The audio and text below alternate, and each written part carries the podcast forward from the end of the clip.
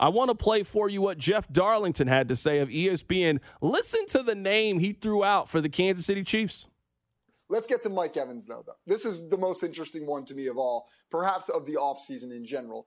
If the Bucs can't lock him up and he does commit to going elsewhere, the Kansas City Chiefs should absolutely be per- pursuing Mike Evans to me, we should not forget. I understand the dynasty that is the Chiefs. I talked about how they can morph into many different things, but we should not forget the middle of the season. We should not forget the league leading number of drops that the Chiefs faced. I don't know that it is sustainable to do what they did in this postseason. They've got to go get weapons, and Mike Evans should be absolutely at the top of their list. He would be a game changer for Patrick Mahomes. Now, Rob, you know that I've had my opinions about Mike Evans, and it's not that I'm down on. I'm not down on Mike Evans. You guys just have him in the Hall of Fame, and I don't have him in the Hall of Fame. I've never denied that Mike Evans is a very talented wide receiver, a very, very good wide receiver. This is a fantastic move if it happens. And Mike Evans is near the top of my list. If they're going to be in the veteran wide receiver market, which I think they will be, like right now, Rob, if you were asking me early, early before we get to the combine, this is like the real first day of the offseason. I think the Chiefs take a decent swing in free agency and they go get a Calvin Ridley type. They go get a Mike Evans. So you spend a little bit of money in free agency. And I think they address the offensive line, whether it's at left tackle, whether it's preparing for, hey, we're not going to have Creed Humphrey maybe moving forward. We're not going to have Trey Smith. I think now, I think they're probably going to go offensive line in round one of the NFL draft.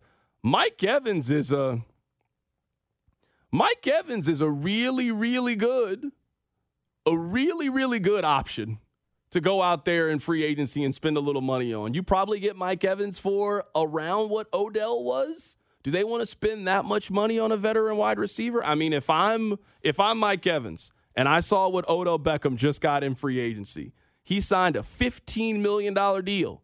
I mean, two for 30, maybe two for 32. Odell got around 13 guaranteed. I mean, it was basically a fully guaranteed deal. I think it's I think that's what Mike Evans is worth. I think he's worth a 2 year 16 per kind of contract. I'm not against spending a little bit of money to going out there and get Mike Evans and having a real down the field threat that this organization hasn't had in the last couple of seasons since losing Tyreek Hill. I'm for them going out to go get Mike Evans. I'm absolutely for it. 100%. Listen, what Jeff Darlington said in the middle there is kind of how I feel. I was on this Patrick Mahomes is so great, he doesn't need wide receivers, he'll keep doing it by himself bandwagon. I felt that way for a while. But the middle of this season, I turned. And even though they won the Super Bowl and they were incredible in the postseason, I think what happened in the middle of the season still matters, and we still need to look at it as a data point. They led the NFL in drops.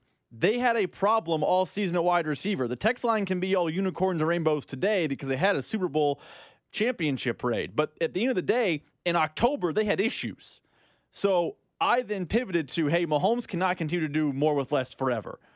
So my offseason plan is very simple sign Mike Evans, draft AD Mitchell, keep having parades. Because Rice, Mitchell, and Evans is as good a one, two, three in the NFL as you will find. So I am admitting I was wrong in the past. I was fine with the MVS Justin Watson plan because Tyreek Hill was too expensive. I've pivoted off that. It's time to pay money for some wide receivers. Draft AD Mitchell out of Texas in the first round, sign Mike Evans, keep having parades. That is going to be my slogan into the offseason. Mitchell Evans Parades 2024. Someone on the text line says, C. Dot, he's had 10 straight 1,000 yard seasons. How can you say that he's not a Hall of Famer? I really think I, I will make this list on the other side. I will use wide receivers that have played during the same era of Mike Evans. I'm not sure if he is a top 10 receiver of his own generation. Where are you at, Rob? Just right now, just on the top of your head. I'll make this list during the commercial break and we can end this Mike Evans. Is he a top 10 receiver in his own era? Can you define his era? Because he's in the same era as Justin Jefferson?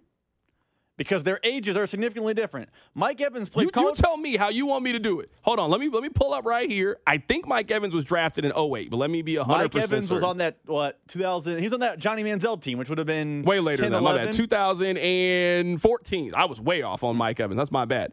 2014. You tell me what air. You tell me what time frame you want me to start. 14 to 20. That's 14 to 20. guys that were playing. So we're not. So so Justin Jefferson doesn't count. No. Ja'Marr Chase doesn't count. Uh-uh. Not Uh-uh. his generation. That's the ne- that's the next wave. All right. So I have I have six drafts. I have Six drafts. 14 to 20. 14 to 20. All right, I'll do that on the other side. I'll come up with my top 10, and we'll see if Mike Evans is the top 10 of his own, even though he is in the same NFL that Justin Jefferson is. You know what? I won't even include him. We'll do that on the other side. Keep right here. It's the drive.